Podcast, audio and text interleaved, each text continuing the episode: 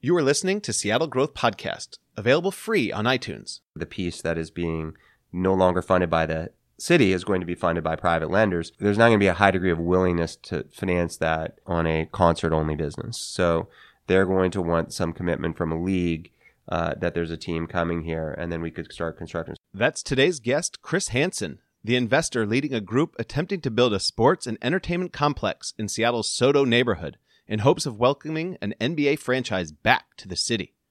I'm Jeff Shulman, a marketing professor at the University of Washington's Foster School of Business, and today's episode of Seattle Growth Podcast opens a window into the hearts and minds of two people who have led persistent efforts to bring an NBA franchise back to Seattle. You will get a fan perspective from Jeff Brown. In the nearly 10 years since the Sonics departed, he's continued to maintain and grow the Bring Back Our Sonics movement over 30,000 fans strong.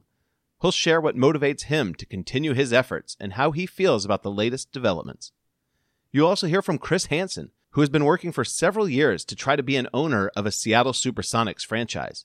He shares his motivations and gives rare insights into what he needs in order to be able to put a shovel in the ground on an NBA ready arena in Seattle. We are gearing up for Sonic Boom Day, April 17th, Multiple groups are competing to build a sports and entertainment complex capable of bringing the Sonics home, and City Council will soon be choosing between a Seattle Center location and a SoDo location. Sonic Boom Day, April 17th, is a day in which you can join others from around the city in expressing where you would like City Council to pave the way for a world class sports and entertainment complex. Check out seattlegrowthpodcast.com slash sonic boom for more details. We are nearing the end of an 11 episode look at what a return of the Sonics would mean to you and life in this city. Whether you're a basketball fan or not, you will be affected by the city's choice of where to allow roughly half a billion dollars to be invested in this major capital project. In last week's episode, Seattle Growth Podcast examined how real estate would be affected by the arena location. You heard from Craig Kinzer, founder and CEO of Kinzer Partners. Over in SoDo, I also don't see an immediate increase in value. We certainly didn't see it with either of the other stadiums. Over time, uh, if the proper zoning and growth occur around the stadiums, you will see a growth in property values. You heard from Matthew Gardner, chief economist at Windermere Real Estate. As far as the key is concerned, um, from a housing perspective, I'd have to say there would be more losers than there would be winners. And that's going to be very geographically specific. And you heard from realtors Tyler Davis Jones and Phil Greeley of the Rise Seattle podcast. I'm, I'm thinking like maybe if affecting home values in SoDo, Georgetown area potentially, like that might be a more uh, viable place for someone to move if they're a huge NBA fan. My long term um, crystal ball is White Center is going to be like a Ballard at some point. Yeah. And so yeah. if you had another entertainment district like just not that far away from a location like that, then I think you could see home values rising and neighborhoods changing. As we transition to today's episode, you will get a better understanding of what the arena could mean to your neighbors who are passionate Sonics fans, and what one group is proposing to do in Seattle's SoDo neighborhood that could affect all of Seattle. Now, join me as I sit down with the leader of the Bring Back the Sonics movement, Jeff Brown. I am here with Jeff Brown. Jeff runs the Bring Back Our Sonics Twitter and Facebook page, which has tens of thousands of likes and followers. He's also a contributing writer to Sonics Rising, uh, covering primarily the storm, for which he also has a podcast uh, that you should check out, Storm Chasers. Jeff, thank you for joining me today. Thanks for having me. Uh, so, why don't we start by telling me a little bit about what is the role that basketball has had in your life? Uh, it's it's huge. Um, just from the time I was really really little, my dad was taking me to Sonics games and taking me to basketball camps, and I remember going to Nate McMillan's basketball camp, like two different ones all across the state. Just when I was a really little kid, um, it was just a huge thing that uh, my family bonded over because even my mom would go to games too. But it was really a special thing between me and my dad.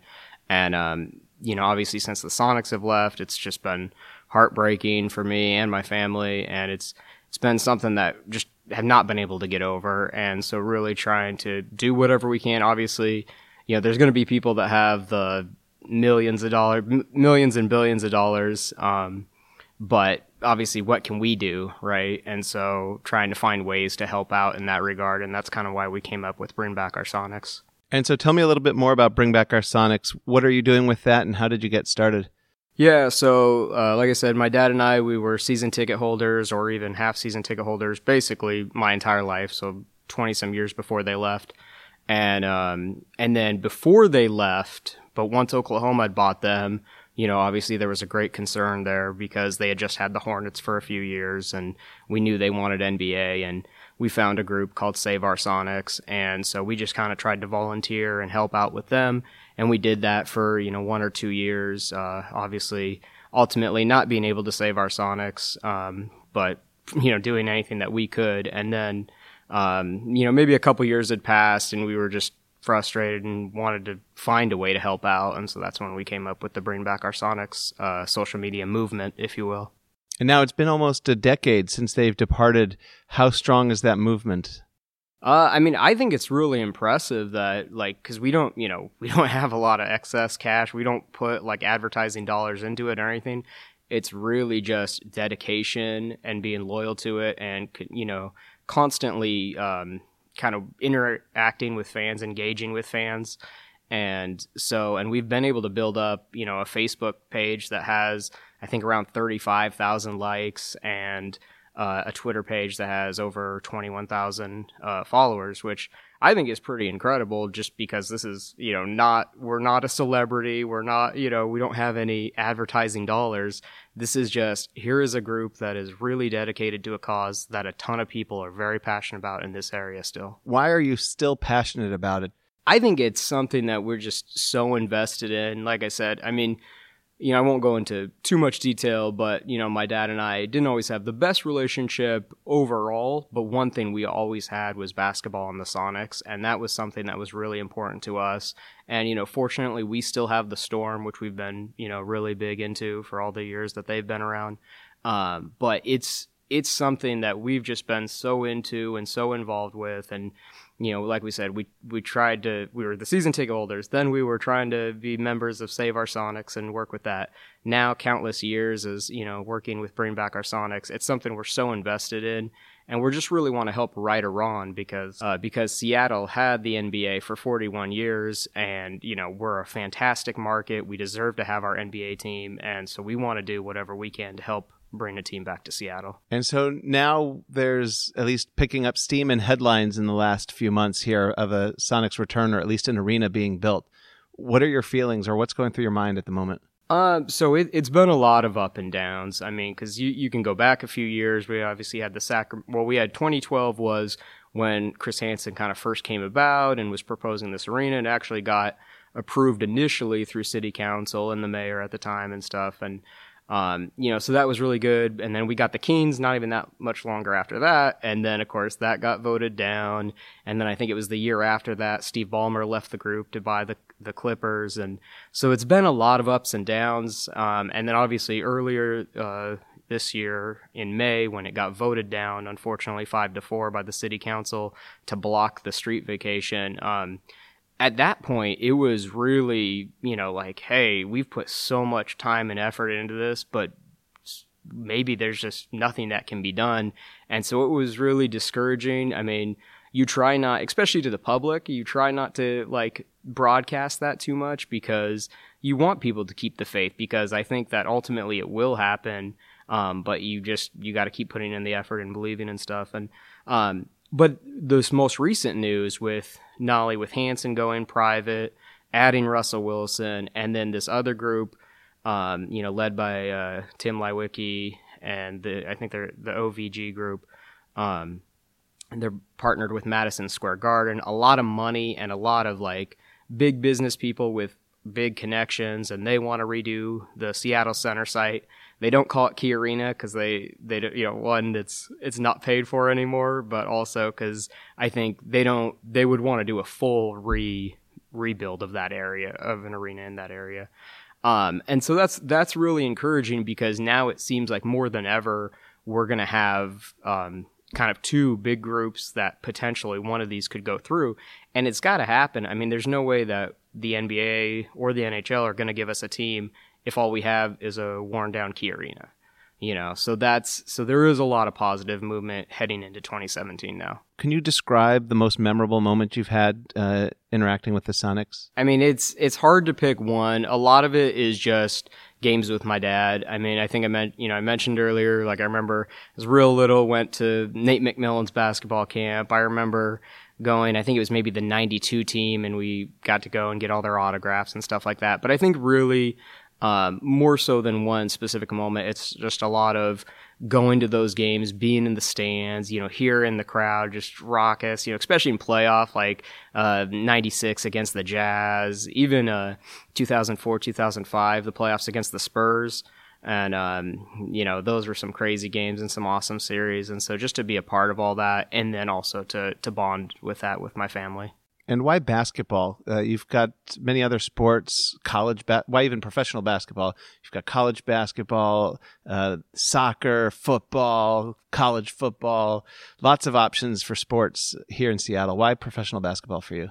I think, I mean, for me, I, it's probably a combination of that seemed to be the sport that my dad was was most into, and I think maybe some things just click with you, right? Like we all have our passions, and that's, I mean, that's really for me, basketball has always been that. I mean, even now with the Sonics gone, Going forward, if you can get a message out to the future ownership as to what you would like to see them do, what would you say to them? I mean, I think just getting us the team back for me, I think a huge thing is just having that team back. I mean, because it's.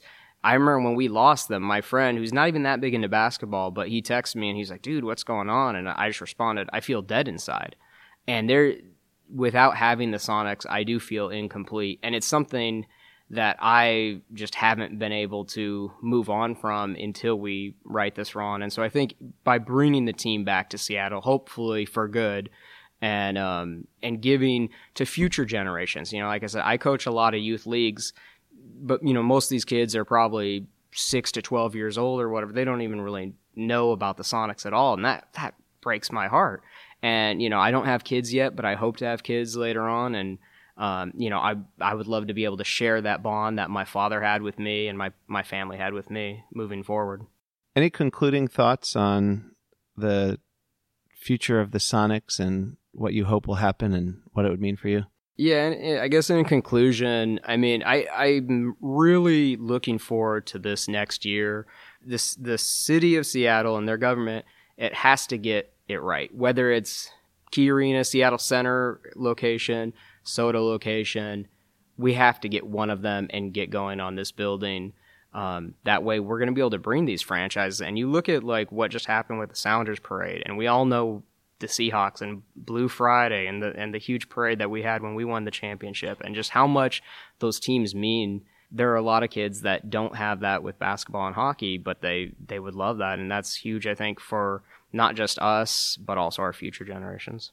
Jeff, thank you very much for your time. It was nice to meet you and hear your perspective today. Thank, you for having me. Next up on Seattle Growth Podcast is Chris Hansen, the man who almost brought the Sonics back to Seattle in 2012 and has yet to give up on his efforts. But first, remember that April 17th is Sonic Boom Day. You've read about it on geekwire.com. You've read about it on sonicsrising.com. You've heard about it on KIRO Radio.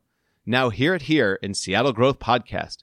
People from all over the city will join together on one day to reach out to Seattle Council and have their voice be heard. Whether you can email, call, or visit their offices, share your thoughts on where you want the arena to be located.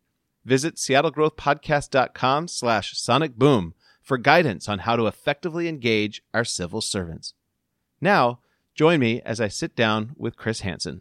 I'm downtown here with Chris Hansen, uh, a man making headlines for his persistent efforts to return the Sonics back to Seattle. Chris, thank you for joining me today. Yeah, of course, no problem. Why don't we start by having you tell me a little bit about yourself? Um, I don't know how much you want to know. I mean, it's a pretty open-ended question, but uh, uh, I grew up here in Seattle. Um, my parents moved here when I was, uh, I guess, about six, and so I spent most of my impressionable years here. Um, mom was a social worker. Kind of grew up in Rainier Valley, South Seattle, and um, and yeah, I mean, obviously a pretty impressionable period. I was here as a youth when uh, we got the Mariners and the and the Seahawks franchises, and uh, uh, one of my earliest sports memories was was obviously the Sonics winning the title in '79, losing in '78 first, winning it in '79.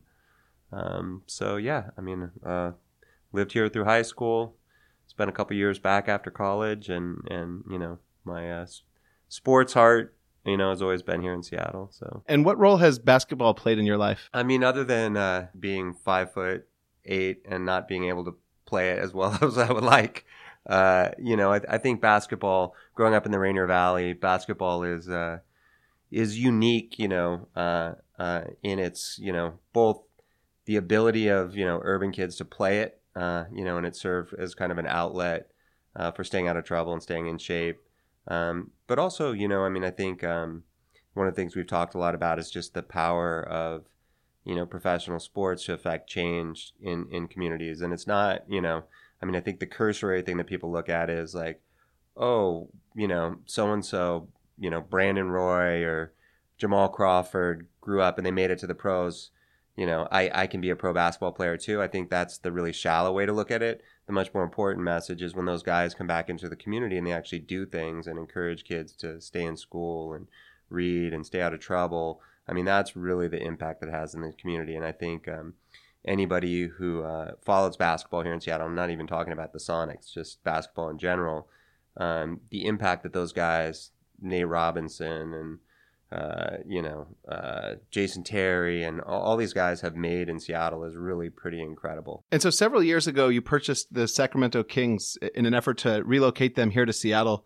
What do you recall from the time as it looked like you were going to be the one to return the NBA to this city? Well, I would say we attempted to purchase the, purchase the Kings. it wasn't a, uh, we had an agreement to purchase the Kings and it didn't really work out uh, the way we would have liked. But you know, I mean, I think we learned a lot of things in the process, you know, that for better and for worse. Um, you know, one is I think uh, we, we really entered into that situation with the belief that the team was going to move for sure. I mean, that was kind of uh, based on our due diligence and discussions with other owners and people at the league. Obviously, we were under the impression that if we could reach an agreement with the Maloofs, that everybody was pretty happy you know, to have the team move. And if it wasn't moving to Seattle, it was going to move somewhere else. Um, and obviously that changed along the way um, and put us in a pretty awkward position where, you know, given that Seattle lost its basketball franchise, we were then competing with a, another city that was kind of faced with a similar situation. Uh, and, uh, you know, so one thing I think we would try to avoid that going forward. I mean, we don't want to be seen as the uh, predator out there trying to poach teams away from, from other cities. That's really wasn't um, a, on our agenda. And I think we had a, you know, obviously a soft spot in our heart for people in Sacramento, uh, given that we had gone through a similar experience a couple years prior. And when it looked like you were going to succeed and you, you had the reaction here in Seattle, what went through your mind or what were you feeling? I mean, it, I think away from that, just the, you know, the amount of energy that was here, um, it was it was pretty. You know, it's almost like winning a championship. Like it was almost like a team on its path on a on a good playoff run where there was just so much fire and fuel in the city to have basketball back here and the amount of people you know walking around and uh, in old Sonics gear to you know we had this priority ticket wait list we put up and I mean we had you know 50,000 responses in the 24 hours of people wanting season tickets and suites and um, so there you know it was, it was really exciting from from that standpoint just to see the you know uh, collective passion that exists in the city for basketball. So uh, just to be a part of that was really really fun, and uh, you know that's the reason why we're still doing it. Obviously, I mean we you know that I, I think it may ebb and flow. It's it's hard to sustain that level of energy for like a ten year period without you know uh, g- getting really close to the finish line again. But I'm also at the same time I'm hundred percent positive that if we approach the finish line again in our efforts, that it will just you know it'll come back like that. And so, what did it feel like when the NBA voted against the the sale and the relocation? Um, you know, it, it was definitely disappointing. I think uh, we had two separate votes, if if you remember, and um, the first one was the relocation committee actually voting it down, which was really a, a sign that um, the NBA in general was not going to support it. Um, that that was obviously really disappointing. That wasn't what we expected to happen. Um, in hindsight, maybe um, we should have been a little bit more aware that that could happen, just given the efforts that Sacramento had put, you know, last second efforts that they had put forward to really, uh, you know, try to find an arena solution. And, and again, you have to tip your cap to them for having gotten it done on such short notice. I mean, the arena's built now, the Golden One Center's there, and and the, t- the team's flourishing. But um, at the same time, for us, I mean, obviously to be that close and have the rug kind of pulled out from you was was you know was no doubt a tough, not just for me, but for I think Sonics fans that have lost their franchise, you know, uh, you know, just four years before to get so close and have it look like the team is, you know, hundred percent coming back, and then to have those hopes dashed at the end was was no doubt a tough blow.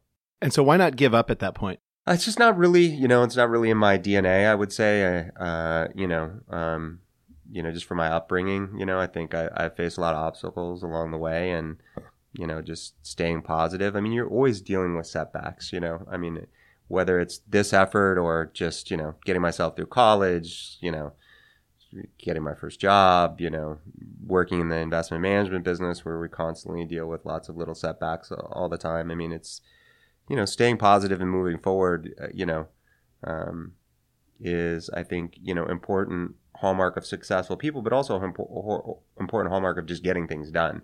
Uh, very very few things in life. If you talk to any successful entrepreneur, uh, you know, very few of them have not had at least one major setback you know, in their vision to accomplish anything. And it doesn't, whether that's, you know, a Jeff Bezos or a much, you know, somebody running their own restaurant. I mean, I think that, uh, you know, you look at things that don't go the way you want them to, you try to take some lessons from that.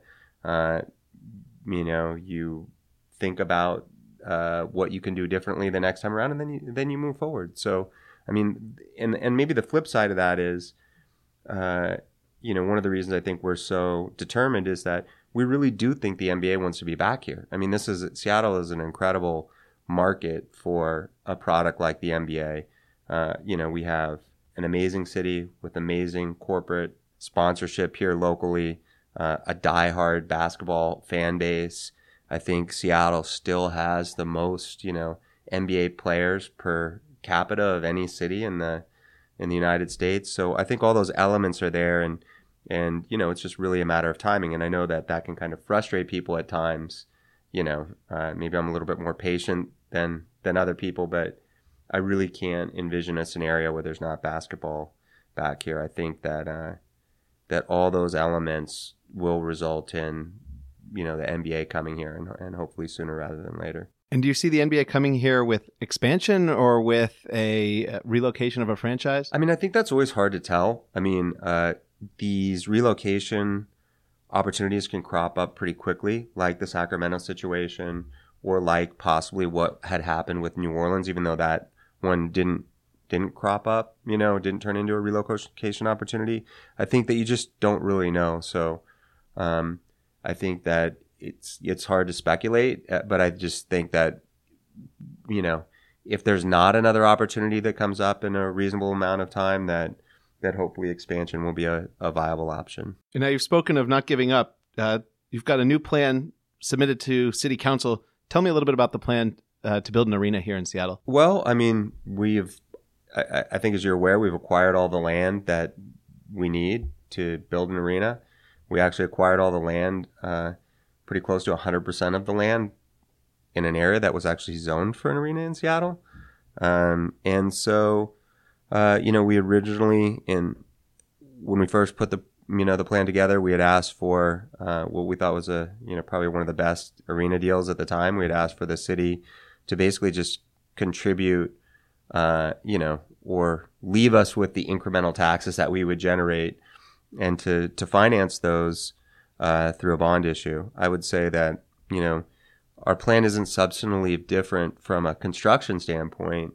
Uh, you know, uh, there's been little tweaks as we've gone through the build and design process um, that we've had to uh, implement, you know, just based on other great ideas that mm, building and planning department have put in or other stakeholders in the area have put in, including the Mariners. And, um, but really the substantive change I think you're talking about is just the, you know, ability to forego uh, the public financing component. Um, a lot of things have changed. I mean, I think if you look back in uh, 2012, we were, you know, two and a half years removed from the worst, you know, uh, financial crisis this country had seen since the Great Depression. And, you know, it's not like lenders were lining up at the door um, to completely finance a uh, private arena. Uh, uh, uh, you know, now that's changed. Infrastructure projects around you know the country and around the world are are being financed a lot easier. Interest rates have come down, maybe rising a little bit now, but I don't think that's going to move the needle a whole lot. So we felt like you know that that would be a big um, a big positive example that we could set. So I think when you boil all those things together, it's you know it was a pretty a pretty good decision. And so let's talk specifically. What do you need to break ground? So to put a shovel into the ground on a, an arena in the SoDo neighborhood.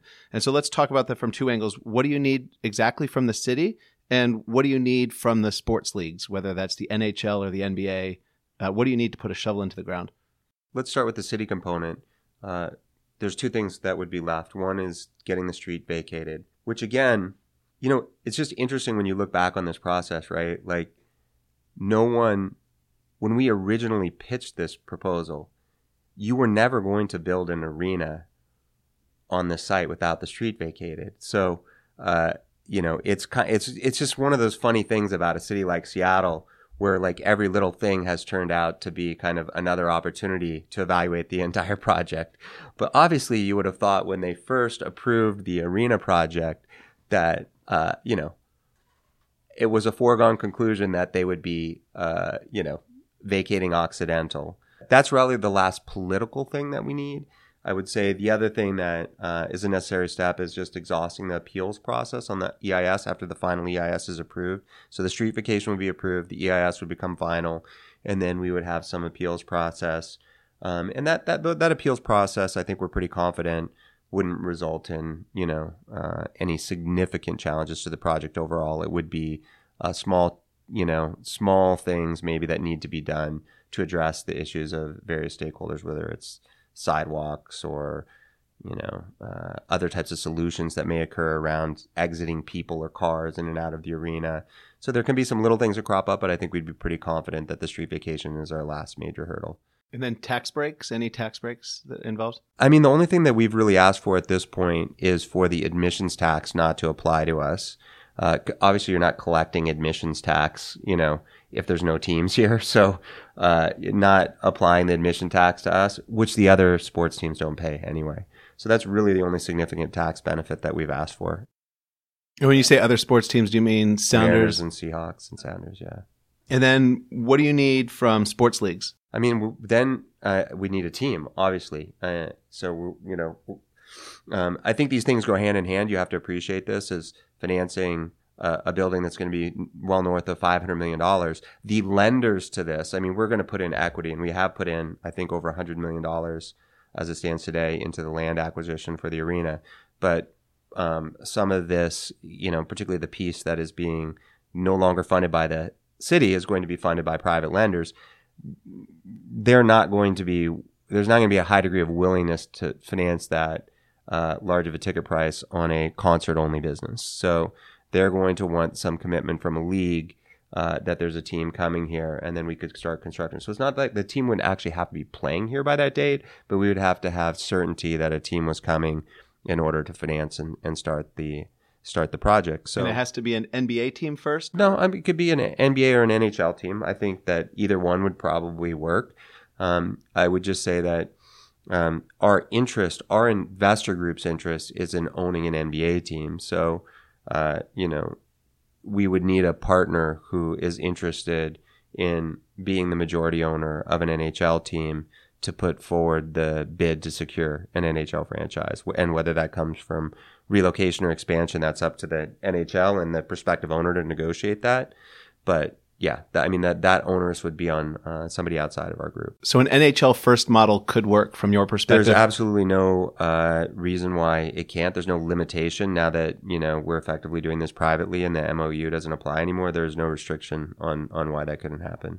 And this this question comes from a, a, one of my Twitter followers. Uh, have you had any communication with potential NHL owners such as Vic Coleman or Ray Bartoszek? I mean, I, I, would just say that we have talked to. Um, obviously, I mean, it's pretty well documented that we talked to both of those individuals in the past. Um, we we you know had more uh, substantive talks with uh, Victor Coleman, um, and ultimately he decided not to you know bid when a NHL franchise came up. And honestly, it's you know I mean the thing that I think um, it's easier for sports fans to forget is that is very expensive to acquire an NHL team right now and to put in half of the acquire half of an arena, if you will. And that's a combination of putting in equity or or you know guaranteeing half of the financing. This is not a small undertaking, uh, and so you know I think sports fans are really you know adamant about wanting things right now, but it's it's it is a a difficult financial uh, you know pull and commitment for somebody to actually do this, and then you know with uh, NHL prices now probably in excess of a of a half a billion dollars. It's, it's gotten more difficult. Um, so we've talked to other people besides them. There's there's been, I would say, a host of, you know, prospective, uh, you know, NHL owners that we've talked to, and we've obviously kept in good touch with the league as well.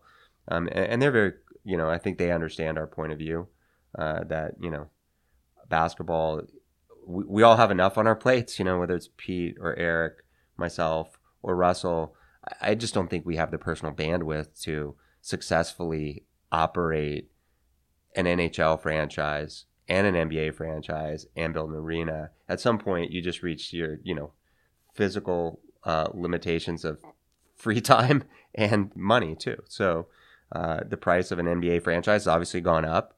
I think all of us want to have as significant of a stake as we can in a in an NBA franchise, and and you know, I think uh, if you just look at the price that we bid uh, in excess, you know, a little 500 some odd million dollars for the Kings franchise, I think it's pretty safe that to say that, that the price of acquiring a franchise now is, you know, is up substantially from that. And so, what do you think is more likely, given the the balance of the leagues and what's been happening lately, an NHL decision to come to Seattle or a, C- a NBA decision to come to Seattle? I mean, I think the NHL has a clear desire to come to Seattle right now. So if an owner was to reach an agreement uh, with an NHL to to uh, probably be willing to pay the price that the NB- NHL would like for an expansion franchise, and then was again willing to pay, say, if you wanted to consider it this way, half of the cost of the arena and, and take on the risk. Uh, that's all it would take to get it done what's hard for us is we're not the ones bidding on that franchise, so it's always it would be not the right place for me to speculate on some other owners, you know, on the ability of ability or desire of prospective owners of an NHL franchise uh, to do that. But I would say that the opportunity is very clear and visible there. Um, when you get to the NBA, um, I think we can take Adam's comments that there's nothing imminent in terms of an expansion, and then we get back to the uh, relocation thing where there's there's nothing uh, imminent there too. So you know, again, I think that that one is a little more unclear, at, at least in the immediate future, uh, for different reasons. Um, obviously, the desire of our group is there, and I think if a team was put up uh, for auction or a team was available to move, you've never had a situation where there's not multiple bidders on an opportunity that that comes up. So, I mean, I, I think it would close very quickly. You know, unlike NHL where you have this kind of open-ended opportunity to bring a team to Seattle. If this was to happen in NBA, uh, you know, uh, it would be jumped on very quickly. Uh, you know, yeah. by local people. You know, probably people out, outside our group. Uh, you know, maybe other cities. You know, so. And so, what does that mean? This kind of this uncertainty regarding the NBA and a little bit more clarity regarding the NHL. What does that mean in terms of the best site to put a sports entertainment complex, whether that's your site versus Key Arena? I mean, I think that um, our job, first, let me just address it this way our job is to be ready when this opportunity presents itself. I think as we saw in both the Sacramento situation and the New Orleans situation, uh, and potentially other ones that could arise, they come up very quickly and you have to be ready to act. And you can see just by the duration of time it's taken us to get to this state, uh, if you're not, and we're, and it's maybe another thing that we learned, you know, in going through this process, where we thought we were almost done, and here we are, and made commitments to the league that we were very close to having an arena shovel ready, and here we are, uh, you know, over four years from that date, and we still don't have the arena shovel ready.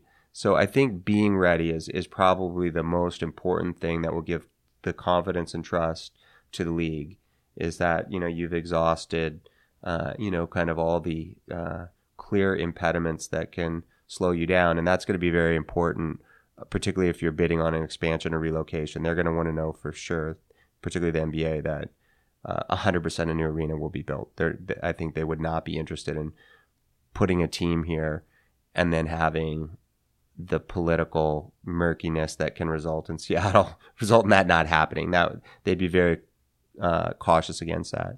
Um, I think as far as uh, the question of where to put it, um, you know, I, I can't speak for you know all the different constituents. That's not my job. But what I can say is that when we started this process, it was a much different time and it was very quiet. You know, when when we were digging around, and we spent a lot of time looking at every prospective site in the Seattle area, and um, uh, I think we felt like, which I think some like if I was to explain this to a a teenager or a sports fan, they can't believe that we're in this situation, right? I mean, it's like we picked an area that had the best transportation infrastructure next to two other sports arenas and that was zoned for an arena and which you know you would think would have minimal impact on the residents because there is no real residents there. There's no people that are actually living in this area currently, and our events occur at night. So when you look back and you compare it to Key Arena, all of us were ticket holders that had gone to games here. And we looked at this area and were like, you know, it's not getting better. The traffic situation and parking situation is not getting any better around here. And this was in 2012. And uh, I think when we look forward four years from now, we have Amazon that's made a huge investment in the area, and most of the parking inventory has been removed. So I just don't, you know, I don't think that the situation for potential Key Arena uh, for bringing in 150 plus event nights per year has improved.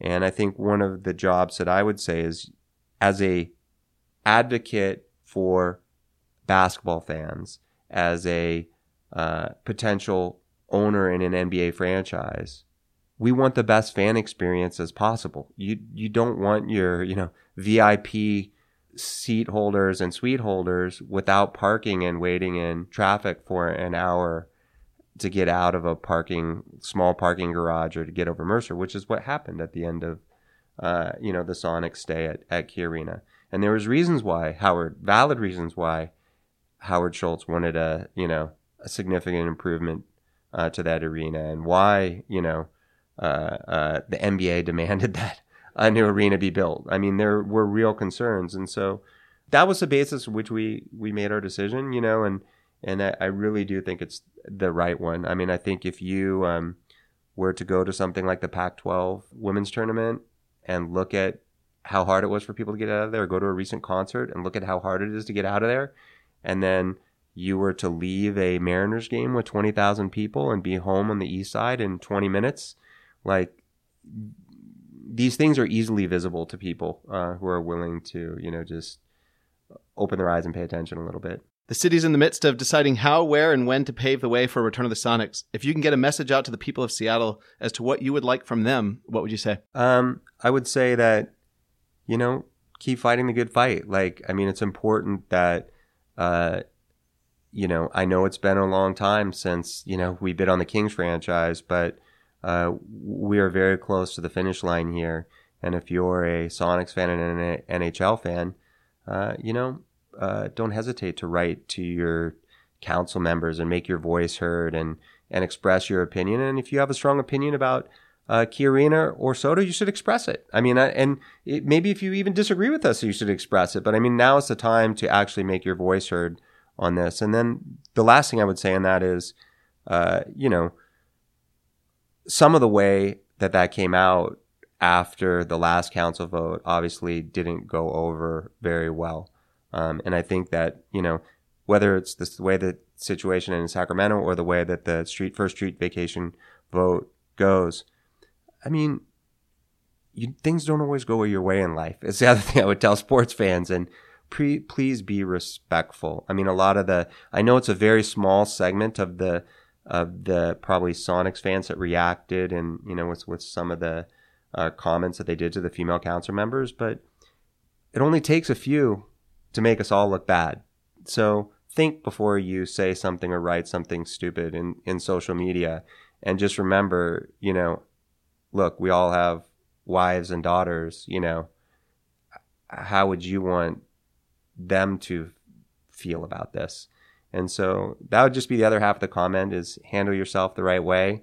Uh, you know, I think people have a lot of negative connotations at times about sports fans being, you know, unsophisticated or, or, you know, meatheads and don't feed into that rhetoric. There's just no reason to do that. So, If the city proceeds with the Key Arena renovation, how will you react? um, I don't think we'll do much. I mean, we own 100% of the land zoned for arena. Uh, you know, it's not like they can take this from us. So our job will be to sit back and continue to watch. Um, I think the sports fans of Seattle should entrust that our goal is not to be an NBA owner per se. Our first goal is to return basketball and hockey to Seattle. So keeping the optionality and sitting there and watching what unfolds and knowing that we're right here at the finish line, uh, there's no reason why we wouldn't continue to do that. Any concluding thoughts? Um, I mean, I would just tell people stay positive. Again, you know, patience is required. Stay positive. Voice your, you know, opinion. Uh, keep wearing your Sonics gear, and uh, you know, and if you get out to see some other NBA games, you know, show up in your green and gold. Chris, thank you very much for sharing your time and perspective today. Really appreciate it. Yep, of course. Thank you. That is all for today's episode of Seattle Growth Podcast. We have just one episode left in this season. The next episode will feature Sally Clark.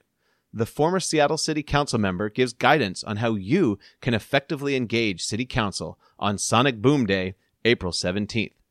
The episode will also feature the voices of Lenny Wilkens, Slick Watts, Detlef Schrempf, and more that you've heard on this season of Seattle Growth Podcast. Follow me on Twitter at Prof. Shulman for more updates on the Sonics Arena, and check out the Seattle Growth Podcast page on Facebook, where you could like and share the event announcing Sonic Boom Day, April 17th. I hope you'll join me next week, and in the meantime, I thank you for joining me on this journey that is the second season of Seattle Growth Podcast.